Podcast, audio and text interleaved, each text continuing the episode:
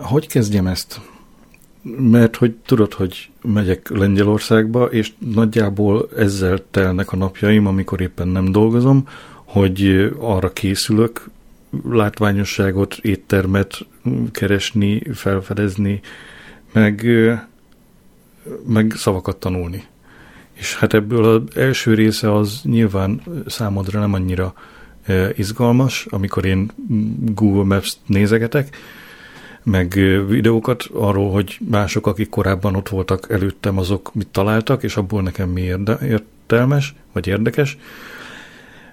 Meg szerintem az se annyira izgalmas neked, ami most itt van előttem, hogy a pirogi, az a pirog, a Obazsanek az a, mm, ez a bagel-szerű, vagy perec-szerű valami, vagy a poncsek, ami a fánk, vagy a gvompki, ami a töltött káposzta, vagy a zsurek, ami, a, ami nekem nagyon furcsa, de nagyon meg akarom kóstolni, az leves, ami állítólag kovászolt lisztből készül, meg ha már ott van a leves, akkor persze a bascs. Nem a bosts, ami az orosz változata, hanem a bascs. De nem csak a neveket tanulok ám, hanem tanulok normális kifejezéseket, olyanokat, hogy csesz, ami a szia, vagy ennek a komolyabb változata a dzień dobry, a jó napot, vagy a, vagy a kérem, hát ezek már bonyolultabbak lesznek, mert ott van az az E, amin van egy ilyen kis farkinca, és azt millióféleképpen lehet kimondani, úgyhogy én próbálkozom azzal, hogy a kérem, az valami olyasmi, hogy prosin a a köszönöm, az meg még bonyolultabb, mert hosszú és hülye betűk vagy hangok vannak benne. Ez a Jenkun. Szóval ilyesmivel töltöm az időmet, de ez neked nem lesz érdekes igazából, úgyhogy elnézést az előző nem tudom hány percért.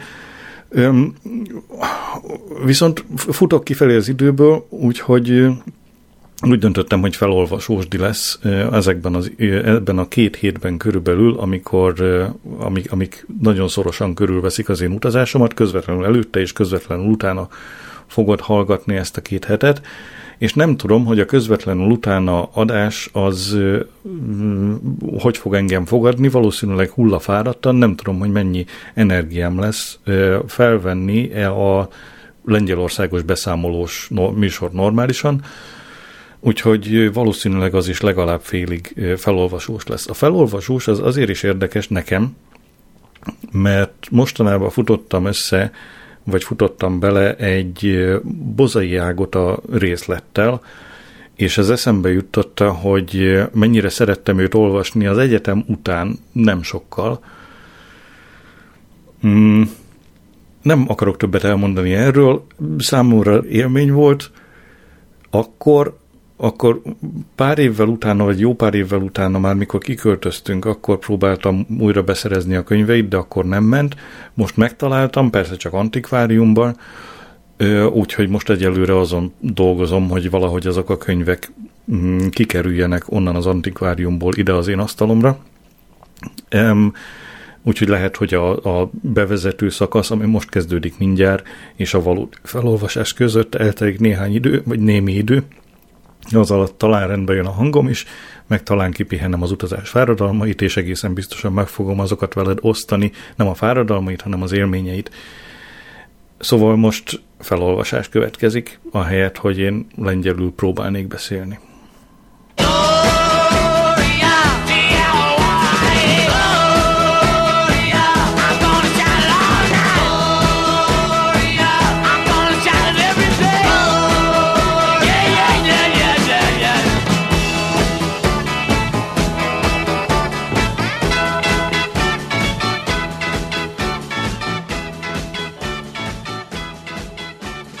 Lévai Jánosné születtem Kunc Anna, anyám neve Major Fruzsina, szült engem 1937. szeptember 1-én, apám Kunc Tihamér hősi halált halt, hatan vagyunk testvérek, négy lány, Éva, Kati, Zsuzsa, én, meg két fiú, Laci otthon lakik, Pista tavaly szeptemberben halt meg autóbalesetben. 56. szeptemberében mentem férhez, ugyanezen év november 1-től özvegy vagyok. Egy fiam van, idén volt 40 éves, Péter, tanársegéd Amerikában. Pesten szereztem diplomámat, bölcsész tanárit, magyar nyelv és irodalom, kisebb mértékben művészet történet órákat adok a gimnáziumban.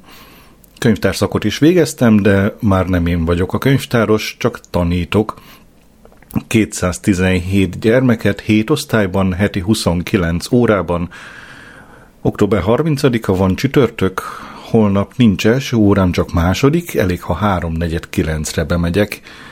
A negyedik C-vel lesz, kafkát kell leadnom, jegyzeteim és óravázlatom a szertárban vannak a második polcon jobbra egy zöld papírdossziéban, még tavaly tettem oda, végighúzom majd rajta a porrongyot, mielőtt leemelem, nehogy szürke nyomok maradjanak a fehér köpenyemen, ahogy magamhoz szorítom a paksamétát.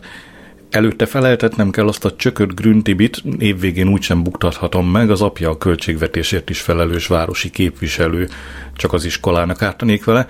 Aztán már jelzőcsöngetéskor kijövök, ha időben végzek az anyaggal, a tanáriban iszom egy kávét, reggel a boltban, ahol a kiflit veszem, figyelnem kell, hogy maradjon nálam 25 forint apróban, ennyit kell bedobni a termosz melletti üres sós-magyarós konzervdobozba, mindig nagyot koppannak az érmék. Rossz az a kávé, itthon is ihatnék, de nem érdemes magamnak pancsolni, két személyes régi alumínium kogyogóm, Egyedül vagyok, annyit úgy se iszok meg, csak pocsékba menne. Melegítve nem jó, kiönteném, de takarékoskodnom kell. Majd oda bent iszom. Most az a legfontosabb, hogy lefekvés előtt felhúzzam a vekkert, elég ha nyolcra, majd nyugodtan olvashatok éjfélig, majd csak elmúlik ez az egész, te jó Isten, miért pont én? Nem egészen két órával korábban megengedte előbb a meleg vízcsapot, aztán a hideget, bár tanult a balesetvédelemből, hogy épp fordítva kellene, így állt rá a keze. Mielőtt a hideg vizet megengedte volna, fürdősót és habfürdőt öntött a kárba, pontosan a bősugár feltételezett becsobbanási helye alá, hogy dús habot képezzen.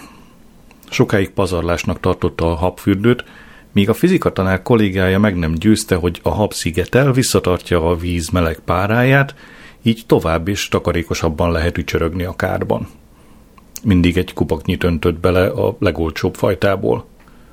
Ott van a polcon az a flakon amerikai habfürdő, amit több apróság és a repülőjegy mellett fia küldött neki öt éve karácsonyra, azzal a kísérő levéllel, hogy anya ne habozz, várlak. És azóta is csak karácsonyokra ír.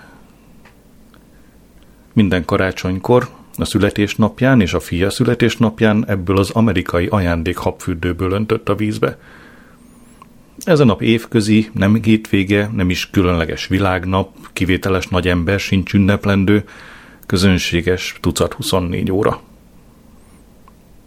Rácsavarta a kupakot a fenyő márka nevű szerre, visszakoppintotta a csempefalhoz két tiplis csavarral madzagora akasztott üveglappolcra, amit két hetente gondosan lemosott, aztán levette kézzel kötött pulóverét, békebeli bélelt gyapjú szoknyáját, az eredetileg fehér, de szürkére mosott, legalább 15 éves habsejem kombinét, hiába, akkor megadták a módját a ruháknak, bezzeg a maiak ripsrops tönkre mennek, aztán a harisnyáját sodorta lefele gondosan, nehogy kiszakadjon, őrült árakat tudnak elkérni. Manapság egy normális harisnyanadrágért, gondolta, de jobb keze mutató ujjának körömágya a gondos manikűrözés és krémezés ellenére élesebb volt a kelleténél, talán a krétapor miatt, szilikózist lehet kapni tőle, aztán leszázalékolhatják.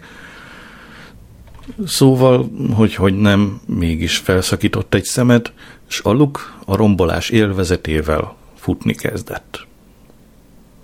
Gyorsan a tükör alatti polcon álló színtelen körömerősítő lakért nyúlt, közben csörömbölve leverte a műanyag fogmosó poharat. Fogkeféje a kártba csobbant, de nem érdekelte, mielőbb meg kell állítani a futó szemet, majd ha kijön a kártból, meleg pongyolát vesz, odaül az egykori gyerekszoba ablakánál a heverő szélére, ott van a legvilágosabb, felteszi a szemüvegét, és régi, menthetetlen harisnyákból húzott szállal szépen, hogy szakértő szem is alig veszi észre, kijavítja a hibát. No, és ha észrevenné, bárcsak észrevenné, senki nem nézegeti tíz éve fonnyat combjait. Az anyja mindig azt mondogatta, hogy nem a foltos a szégyen, hanem a szakadt. Határozott véleménye, hogy a mai fiatalok nem becsülik meg a dolgaikat. A szomszédban lakó fiatalasszony is másnaponta dob ki javítható darabokat. Nem tudják értékelni, amíg van, aztán meg panaszkodnak, hogy kevés a fizetés. Egy csepp körömlakkot kent a folytonossági hiány végére, gondosan a mosógép tetejére tette a harisnyát, majd levette melltartóját. Rég megereszkedtek a mellei, és épp a napokban vette észre, hogy már ráncosodnak is. Rákra gyanakodott, de orvosa, különben régi ismerős, sokat hűltek együtt Pesten az egyetemen, megnyugtatta, hogy csak természetes öregedési folyamatról van szó, ami nem volt valami vigasztaló, korábban azt sem vette észre, hogy meghízott, csak régen nem látott ismerősök megjegyzéseiből értette meg, hogy a lakja változáson ment át. Egyre többen fogadták azzal, hogy de jól nézel ki, egészen kikerekedtél, jól összeszedted magad, és mikor végre a mérlegre állt, 15 kilóval többet mutatott a vártnál. Kinyitotta az automata mosógép ajtaját, és behajította a ruhadarabot. Minden nap tisztát vett, mert izzadós volt, gyűlölte, ha mások megérzik rajta a tesztszagot. Olyan intim dolognak tartván ezt, mintha mesztelenül látnák. Öt éve szűnt meg benne a női természet. Bugyiját egy lendülettel térdig tolta le. Azért sietett, hogy minél rövidebb ideig érezze azt a többlet kerületet, melyet fanszörzetére lefedő hája képviselt. Nem engedte le a földig, tisztátlannak érezte a minden másnap felmosott követ. Előbb a bal, majd a jobb lábával lépett ki belőle, közben egyik kezével a mosdó peremébe kapaszkodott, nehogy megszédüljön. Egy lendülettel dobta a melltartó után – ezt is a kínaiaknál vette, őrület, hogy más üzletben mennyibe kerülne, igaz, zsilányabb minőség, de lehet rá vigyázni, akkor sokáig kitart. Amúgy meg ilyen száras, elasztikust, aminek a gumia nem vágja az ember combjatövét, nem is kapni máshol. Elzárta a hideg vízcsapot, ellenőrizte a vízhőmérsékletet, éppen megfelelő volt, így azonnal belecsobbant a vízbe – mikor a hullámok elültek, kinyúlt a mosdó szélére készített távirányítóért és bekapcsolta a tévét. Jól láthatta a halban elhelyezett készülék nagy képernyőjét, a nagy filmet várta. Még mindig reklámok mentek, a másik adón is. Nem kapcsolt tovább, ma a többiek nem érdekelték, nem is akart belefeledkezni másba. Hogy el ne szalassza a film elejét, kénytelen volt visszakapcsolni. Még mindig reklámok mentek. Csak jó kislányokat, jó asszonyokat mutogatnak, gondolta. Közös tulajdonságuk, hogy valamiképpen tetszenek a férfi nemnek, a reklámozott termékkel varázsolják magukat csábossá, vonzóvá vagy érdekből szerethetővé, illetve ha a partnerfogás hadműveletét sikeresen végrehajtották, kényeztessék urukat és parancsolójukat a legfehérebb ingekkel és gatyákkal, a leges, legincsiklandozóbb ételekkel, ragyogó tisztasággal és a többi az ideális rekláméva, az étvágygerjesztő dekoráción kívül kétféle szerepet tölthet be, lelkes, csinos kaposeplővel balettozó háziasszony, akinek a suviszkolószer a legjobb barátja, vagy szupermodell, aki a legfinomabb kozmetikai termékektől vált hódító szépséggé, olvasta egyszer egy feminista aktivista cikkében. A nőket a hirdetések meghatározott társadalmi szerepekbe skatujázzák, melyekben a hagyományos, kiszolgáltatott női szerep az érték, illetve túlságosan előtérbe helyezik a nőiességet, a tökéletes szépséget, miközben a női testet áruként határozzák meg, összegezte magának. Kedvence az a reklám volt, amelyben Éva kis kosztümben végzi a nagymosogatást, és makulátlan sejemruhában kézimossa a szennyes inget.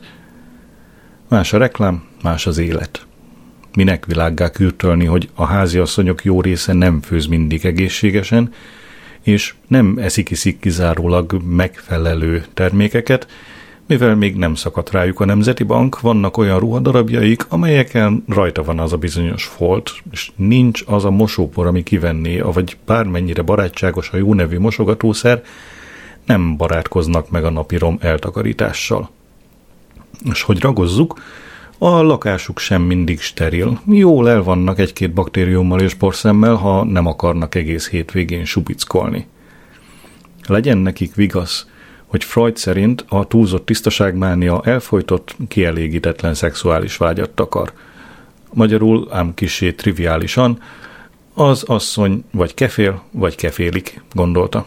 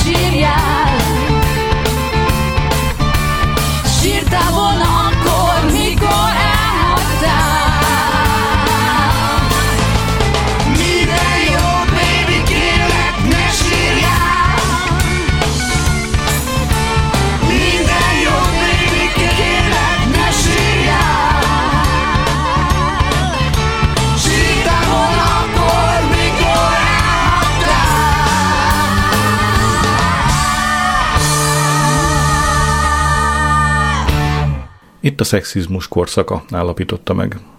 Azt meg a reklámok általános üzenete szerint többnyire tökéletes testtel és szellemmel illik csinálni. Mindez úgy érhető el, ha a megcélzott reklám célpont az istenített terméket használja. Nőtársak, szemet nem merjem vetni férfira, aki nem szuperhajlakot, rúst, krémet, testápolót, szappan, sprét, parfümöt, szerkentyűt vagy kencét, rágógumit használ, nem a megfelelő étkeket és italokat fogyasztja, nem karcsú, bájos, mosolygós, energikus és szexis.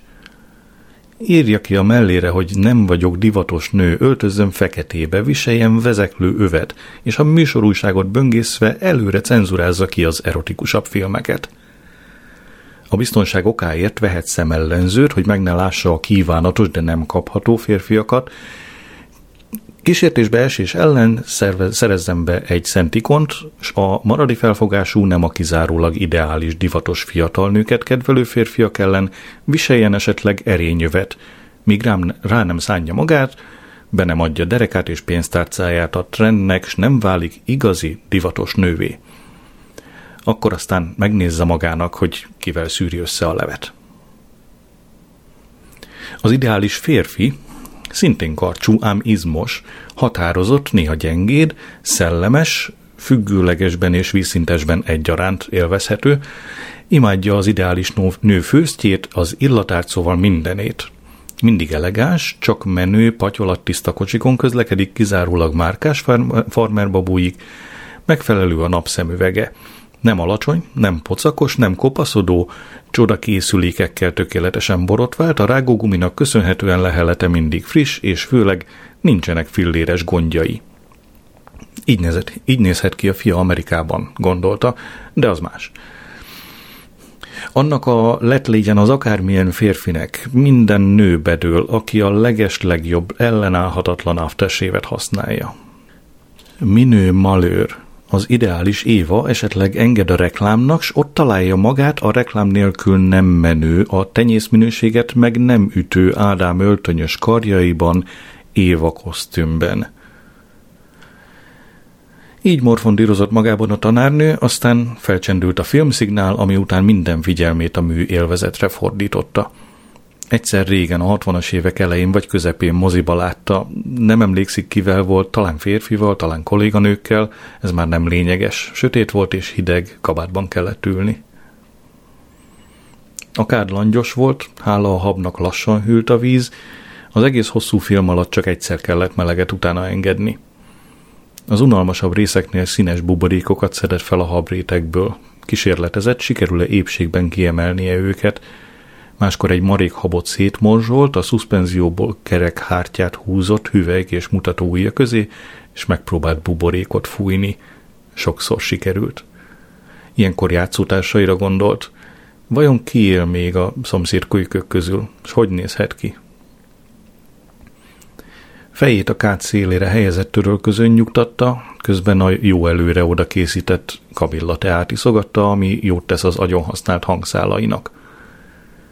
A kamillát a nyári szünetben szedte, ahogyan bodza és áfonya készletét is.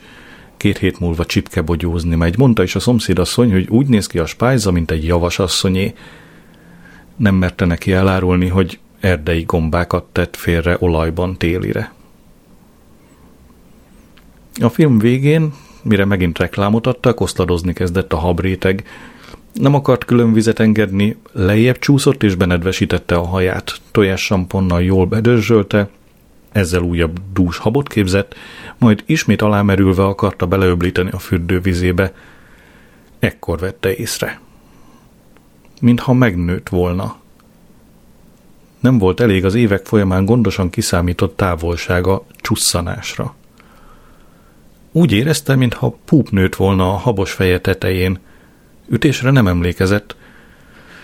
Hm, korrigálta a mozgást, leöblítette a haját, septében beszappanozta hónaalját, nyakát, mellét, hasát, aztán feltérdelt és megjáratta a hátán a hosszú nyelű kefét, a nőorvos által előírt módon előről hátrafelé tisztogatta nemisége rég nem használt szervét, majd felállt, lemosta lábait, hirtelen hideg vízzel letusolt, és csöpögő testtel kilépett a puha fürdőszoba szőnyegre. A törülközőhöz kapott, hogy áttörölje a haját. Még mindig érezte. Erősen, mint gyermekkorában anyja a hozományból származó lendvászony lepedővel szárazra dörzsölte testét. Neki esett a bepárásodott tükörnek, minél jobban törölte, annál homályosabb lett. Fogta a hajszárítót, és a legmelegebb fokozattal fújta, míg meg nem látta. Azt hitte, utóklimaxos érzékcsalódás. Nemrégiben egy diopriával nagyobb szemüveget írt fel neki a szebész, még nem szokta meg, valami furcsa fénytörési hibára számított. Septében megszárította igénytelen frizuráját, műanyag sörtéjű, műanyag nyelű szárító kefével nyalt fel egy-egy tincset, fújta rá a meleg levegőt. Csekély ellenállást érzett, mikor az eszközt a hajába akasztotta, a szárítót pedig 20 centinél nem tudta jobban közelíteni a fejéhez. Izmai rugalmasságának lanyhulására gyanakodott, hogy erőtlenedik a karja, azaz mindkettő egyszerre előfordul ez, a korral jár. Már csak nem teljesen száraz volt, mikor az egyik mozdulatnál a feje tetején lévő tincsekkel foglalatoskodván észrevette, hogy egy sávon eltűnik a lila nyél, eltűnnek a fekete műanyag szálak is, helyükön tükörreflektusos fényfolt van csak, fény, de tapasztalatból tudhatni, hogy üveg van alatta. Magára kapta fürdőköntösét, a hálószobába sietett, hogy jobb megvilágításban megbizonyosodjék, becsapta a szeme, érzik csalódás esete forog fent. Tévedett. Feltette a műanyag STK keretes, bifokális műanyag lencsés szemüveget. Előbb a felső, távollátó rétegen át, majd az alsó olvasó lencsén nézte. A Glória ott volt. A tarkója mögött annál kicsit fejjebb kezdődött a körpereme, tullogott a fülein, a feje tetején, vastagságát nem lehetett megállapítani, egyenletes fényjel világított. Ilyen nincs, nem lehet, ez nem igaz, ez a meghibbanás első tünete. Gondolta, aztán hangosan összegezte személyi adatait, jogállását, másnapi teendőit, megállapította, hogy logikusan és összefüggően adta elő, és kissé megnyugodott. Át akart menni a szomszédokhoz, megtudakolni, ők is látják-e, amit ő lát, de erről hamar letett, mert rájött, hogy könnyen bogaras hírét költhetik. Aztán arra gondolt, mi lenne, ha valami ürügyel lépne át, például mustárért, úgy tenne, mint aki nem veszi észre magán, és ha ők teszik szóvá, csodálkozik. Nem tette. Tíz óra is elmúlt már. Az emeleten csak házas párok laktak, a gyerekeket elaltatták, ilyenkor már egymással foglalkoznak. Felvette flanel hálóingét, a szokásosnál ugyan egyel több gombot kellett kigombolni az elején, de gond nélkül belebújt, nyakig begombolta, a fűtésszabályozóhoz ment éjszakai hőmérsékletre 15 fokra állította, fizetéséhez képest drága a gáz. Örült, hogy vannak magántanítványai, még tudja fizetni a rezsit, nem kell megfagynia, mint három éve egy nyugdíjba zavart kolléganőnek, de azért pazarolni nem szabad. Felhajtotta a pehelypaplanát, még hozományba kapta, azóta rőtögette, csak halottak napján szokta elővenni, de az előrejelzések szerint a tél különösen hidegnek ígérkezett, így hát megengedte magának ezt a luxust. Leült az ágy szélére. Nem, imádkozni azt nem hessegette el a gondolatot, pedig a pehely paplanról eszébe jutott az anyja, aki kiskorában még erőltette, el is mondatta vele esténként azt, hogy én Istenem, jó Istenem, lecsukódik már a szemem, de a tied nyitva, atyám, amíg alszol, vigyázz reám, vigyázz kedves szüleimre, vigyázz kicsi testvéremre, s hogyha a nap újra fel kell, csókolhassuk egymást reggel. De aztán más idők jöttek, már nem kellett elmondani az esti imát, sőt, az iskolában sem volt szabad beszélni róla. Óvatosan, egyiket a másik után nehogy megerőltesse a gerincét, feltette lábait az ágyra, Félkönyökre ereszkedve kezeügyébe igazgatta az éjjeli szekrényen álló drap ernyőjű olvasólámpa kapcsolóját, kezébe vette az éhező művészt, és a párnára hanyatlott. Ugyanazzal a mozdulattal tápászkodott fel. Mivel a Glória kerülete koponyájáénál nagyobb volt, előbb ért a párnához, erős fájdalmat okozván a feje tetején, ahol a fejbőrre tapadt. A tükörhöz ment.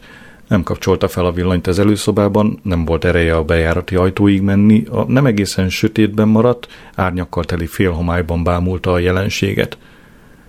Megpróbálta megérinteni, de olyan ellenállásba ütközött, mintha hentesek delejes lánckesztyűjével a kezén akart volna ellentétes pólusú mágnest fogni. Alig tíz centire tudta megközelíteni. A Glória langyos volt. Kinyában felkapaszkodott a gyógyszeres szekrényhez, kivette digitális hőmérőjét, és olyan közel tartotta, amennyire csak tudta. Ha halucinál, gondolta, a műszer majd bebizonyítja, látása még épp, szeme csak nem csalja meg. Három perc múlva reményteljes izgatottsággal pislantott a folyadékkristályos kijelzőre. 43 és fél fokot mutatott. Végképp nem tudván különbséget tenni látomás és realitás között, megjegyezte magában, hogy ez még nem okoz tüzet, nyugodtan visszafekhet. Reggelre úgyis elmúlik az egész, csak úgy kell tenni, mintha nem történt volna semmi, nem szabad belebonyolódni az ember, egy, egyedül könnyen meghűl, törődni sem kell az ilyesmivel. Megismételte a lefekvés szertartását azzal a különbséggel, hogy kemény kispárnát tett a tarkója alá, éppen csak akkorát, amin kényelmesen túllóghat a kényelmetlenség. Tervezett programja szerint éjfélig olvasott, aztán eloltotta az olvasólámpát. Nem tudott aludni a fényességtől, habfehér himzett vászonpárnája még erősítette is a fényt. Ismét felkapcsolta a kislámpát, a fürdőszobába sietett, és egy sötétbarna fürdőlepedővel takarta le feje alját. Plédet is tett a takaróra, azt a guztustalannak tartott tigris mintás gyapjú takarót, amit testvéreitől kapott, hogy azzal bugyolálja be a lábát, ha a nagyszoba rosszul záródó erkély ablaka melletti fotelban, gondosan ápolgatott szobanövényei között hintaszékben kört, kötöget majd nyugdíjas éveiben. Megint lefeküdt, megint eloltotta a lámpát. Még mindig túl nagy volt a fényesség. Felkelt, előkotott a napszemüvegét, mely megszüntette a fényszennyezést, de a szára nyomta a fületövét, így csak nagy sokára tudott elaludni.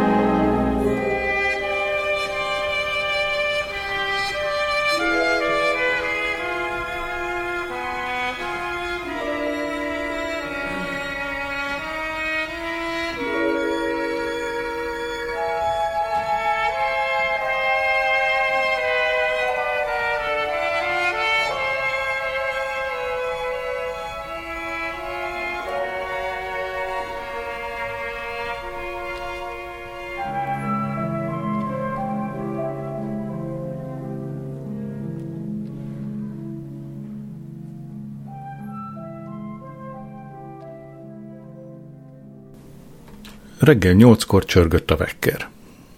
Özvegy Lévai Jánosné született Kunc Anna talán nem is emlékezett volna az esti eseményekre, ha nem érzékeli orrán a napszemüveget, takaróján a plédet, párnáján a fürdőlepedőt. Kiugrott az ágyból, a tükörhöz sietett. Még mindig ott volt. Grimaszolt. A homlokán a szokásotnál mélyebbre szaladtak a ráncok. A fejbőrét próbálta mozgatni, de annak egy foltja a fejtető táján merev volt, mintha a koponyacsonthoz ragasztották volna. Septében felöltözött, igyekezett nem tudomást venni róla. A konyhába ment, megkent egy szelet margarinos kenyeret, arra egy vékony réteg bolti hecsedlilekvárt húzott, jobban szerette a házit, de kifogyott a készlete, majd csak november közepén tud dércsípettet szedni a közeli erdőn. Aztán teát főzött, és kínosan lassan megreggelizett. Reggeli után ismét a tükörhöz ment. Még mindig ott volt, sokkal feltűnőbben, kezdett ideges lenni. Fogott egy hagyományos, hosszú, csillogó acélkötőtűt, utálta a körkötőtűket, mivel nem lehet tisztességes norvég mintát kötni, és minden erejét megfeszítve a glóriába nyomta. Vagy három másodpercig sikerült bent tartani, aztán a térerő kicsapta a kezéből a rudacskát, ami hegyes végével előre megindult, mint a nyílvessző, és egyetlen téli kabátját átfúrva az előszoba falban állt meg. A gyors kárfelmérés megállapította, hogy a hármas tű nem okozott helyrehozhatatlan károkat. Kihúzta. Utána erős fogkefével átdörzsölte a gyapjúszövetet, annak idején szívta a fogát, hogy drágát vegyen, de lám, most is igaz, hogy a drágább az olcsóbb, egy sima műszálkeverék most kijavíthatatlan lyukat kapott volna, a vastag műsejem bélést is eligazgatta, alányult és hátulról egy csepp körömerősítővel kente be. Így nem szállhat fel a buszra, gondolta. Elővette zöldes-fehér nyúlszőr kalapját, az alá próbálta rejteni kéretlen ékességét. Csak mikor már félúton járt a keze, gondolt arra, hogy ha a kezének és a kötőtűnek ellenállt, akkor a kalapnak sem fog engedni. De engedett. Éppen csak a peremén látszott ki belőle egy sáv, csak akkora, amennyit nyugodtan a fénytörési viszonyokra lehetett fogni. Még volt elég ideje, hogy gyalog a gimnáziumba érjen. Elméletileg kevesebben láthatják meg így, mintha tömeg közlekedne, taktikázott. Az alsó középosztály által lakott lakótelepen, ahol élt, nem volt divat a gyaloglás. Két lábbal csak kocogva közlekednek a népek, ha dolguk van, státuszszimbólum autókkal vagy méregdrága kerékpárokkal járnak.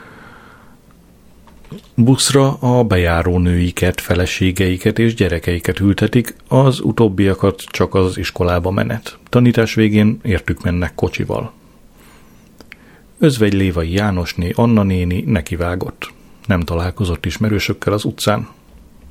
El kellett haladnia az úgynevezett hernyósor előtt, Gusztustalan alumínium hullámlemezzel beborított tetejű, sok fapilléres vagy 50 méteres építmény, még az előző politikai rendszer utolsó éveinek gebines butik növesztő időiből.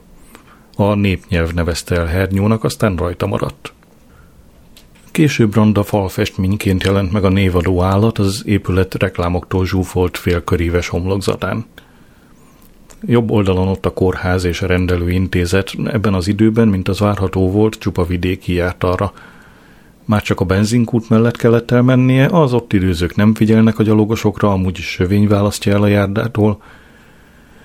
A zebra után a McDonald's tűzfala, a nagy üvegablakos éttermi rész a túlsó oldalra néz, a tanítás előtt véletlenül ott időző diákok onnan nem láthatják meg, utána a négysávos út hídja következik.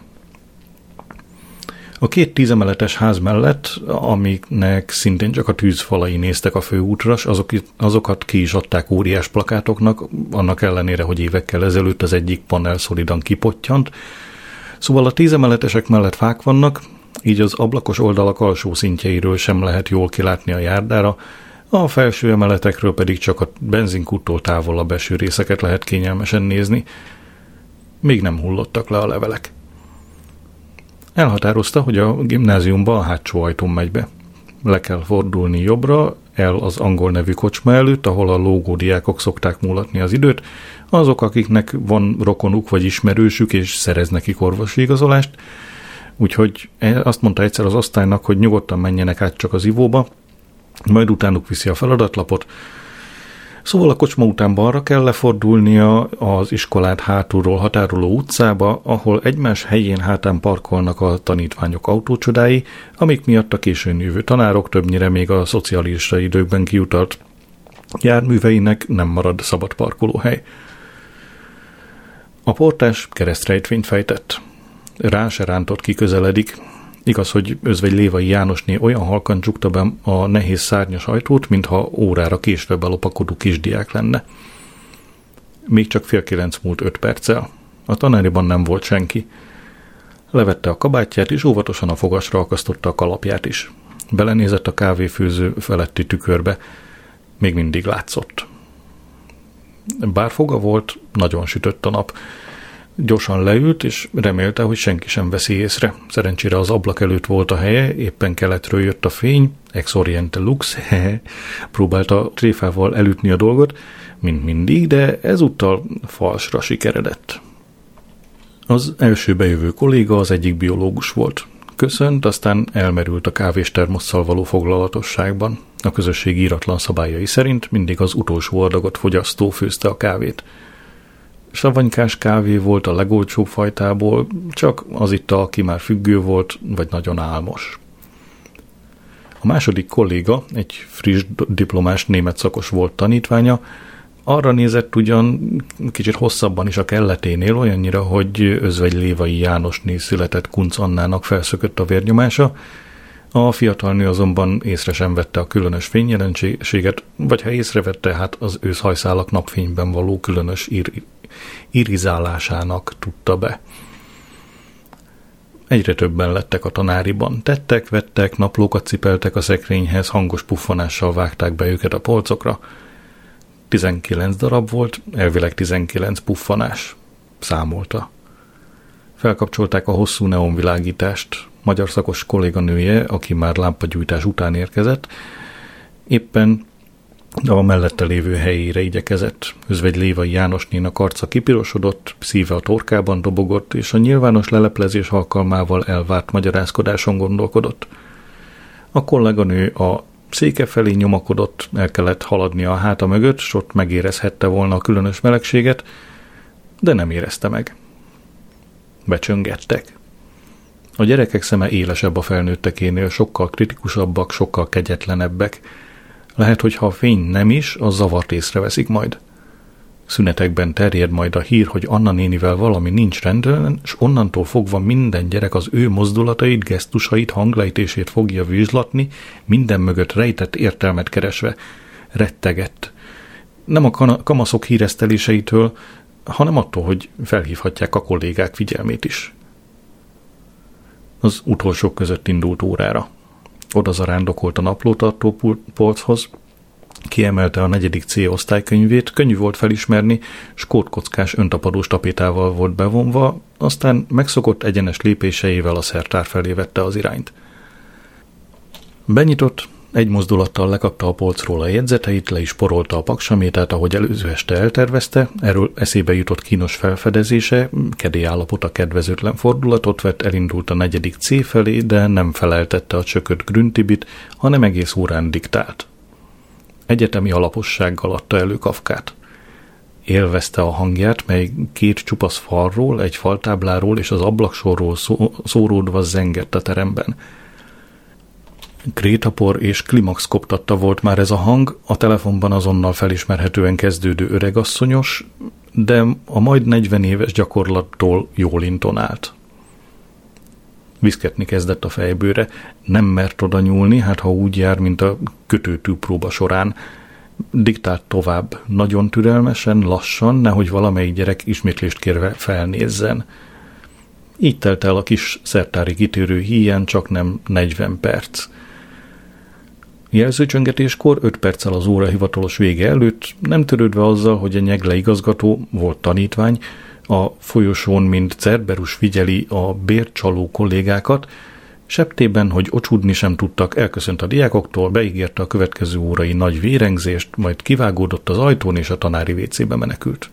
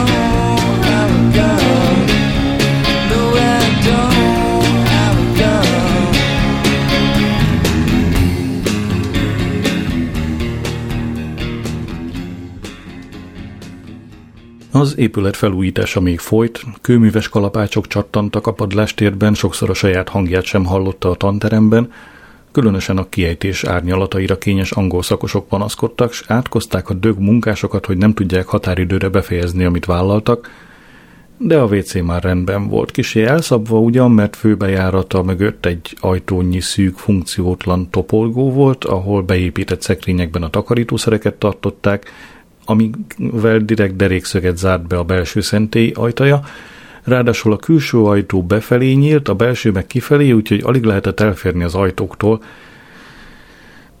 Szerencsésen beért a belső helyiségbe, a naplót és a jegyzeteit a lehajtott ülőkére tette, bezárkózott, és felágaskodott a férfi magassághoz beállított tükörhöz.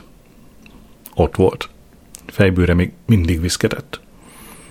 A zaj kedvéért meghúzta a vízöblítő zsinórját. Kevés ideje volt, csak annyi, amíg a víz lezúdul és az utánpótlás töltődik. Bal kezéről levette az órát, attól tartván, hogy a fém megzavarja az erőteret, mert meg volt győződve róla, hogy a jelenségnek valami elektromos háttere lehet.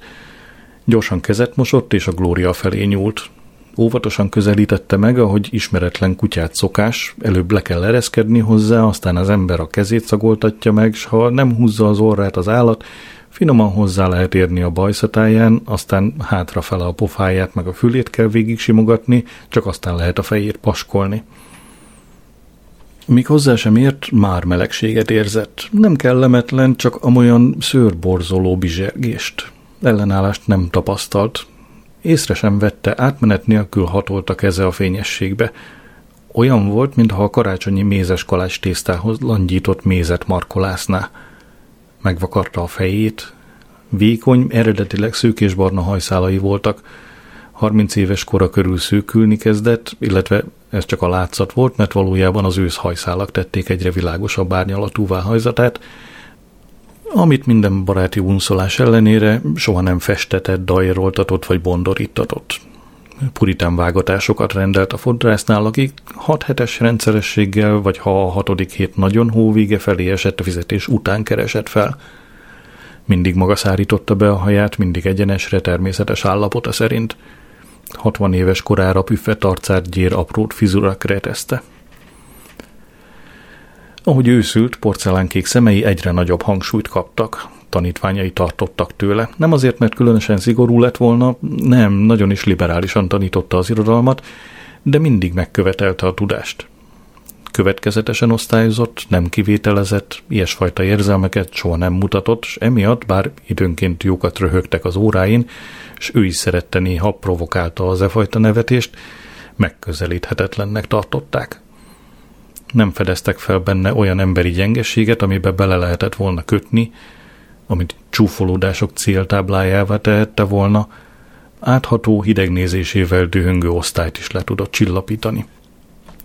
Az előző tanév utolsó magyar óráján a harmadik ában éppen a kötelező olvasmányokat diktálta, járkált a katedra előtt, amint hátralépett, az asztal szélére tett kis cserepes tájából kisodorta a hónapok óta öntözetlen, porhanyós földben senyvedő dísznövényt.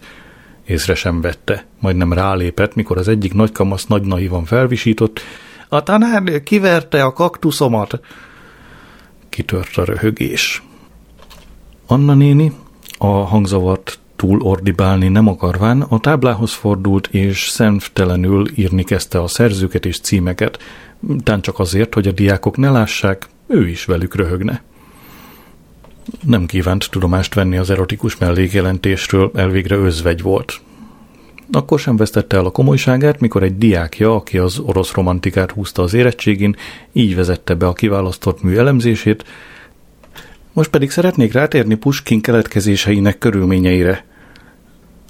Azt majd a biológia feleletednél részletezt, fiam, szólt rá özvegy Lévai Jánosni. Nekem elég, ha az anyagénről beszélsz. Aztán ott volt október 23-ai magyar óra is, amikor megemlékezésül elmesélte a gyerekeknek Faludi György esetét az AVH-val.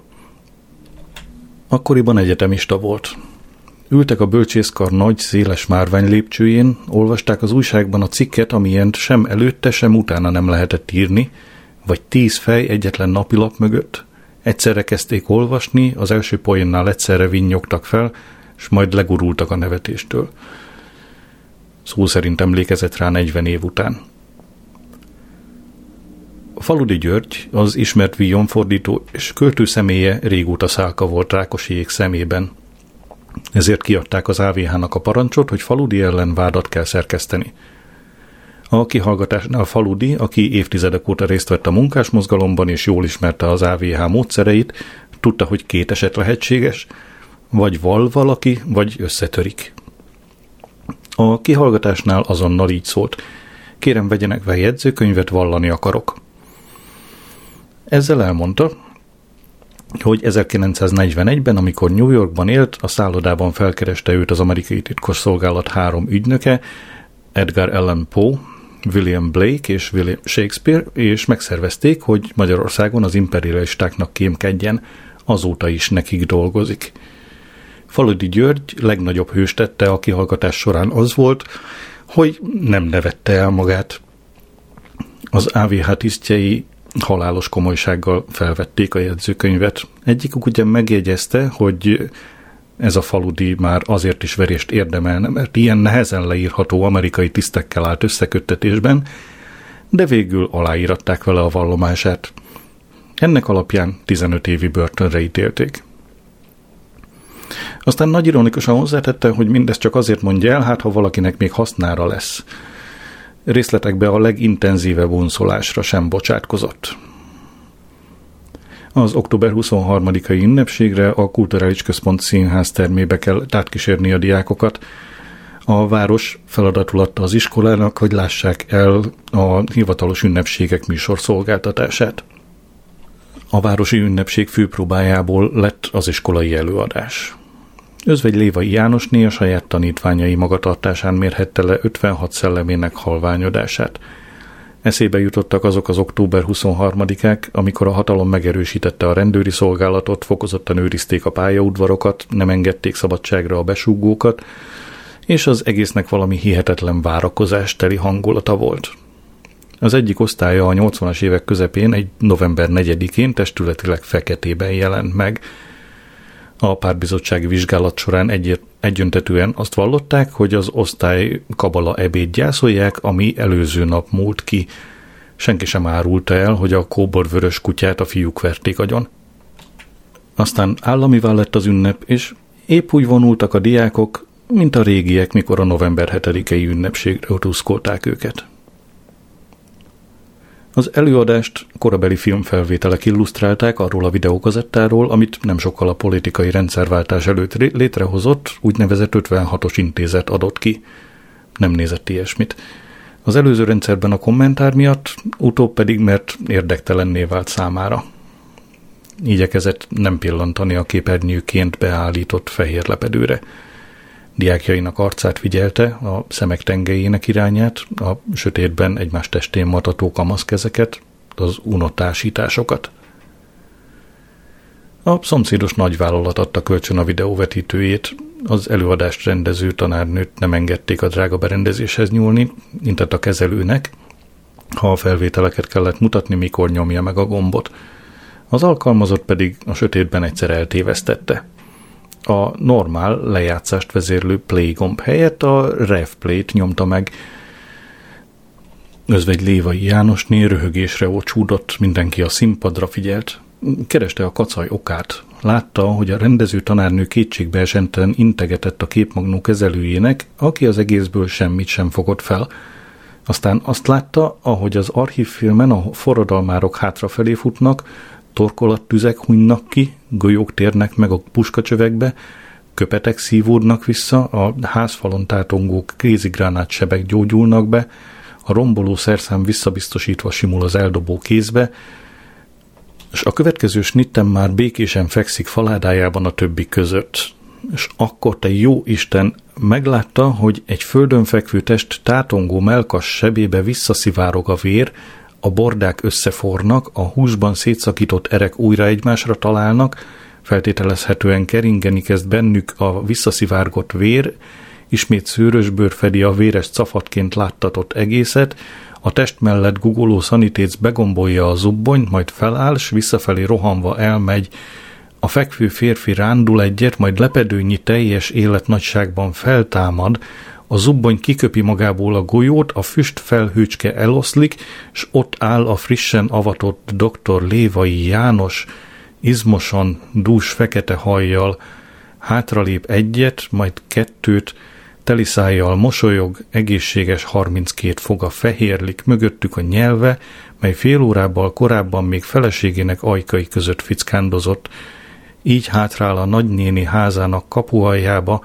aztán integet és eltűnik a sötétben, ahonnan azért lépett ki néhány perccel szeretkezésük végkifejlete után, mert behajlatszott a koitus pillanatában kezdődő csatazaj, és ő hazafias érzelmektől vezérelve csatlakozni akart felkelő, vagy ahogy sokáig súlykolták, ellenforradalmár kollégáihoz.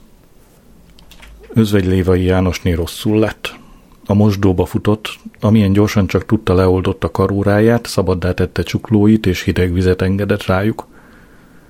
Viszonylagos megnyugvása után is sokáig dermedten állt a vizelet és cigaretta füstszagú helységben, üres tekintettel bámulta magát a mocskos fakó tükörben.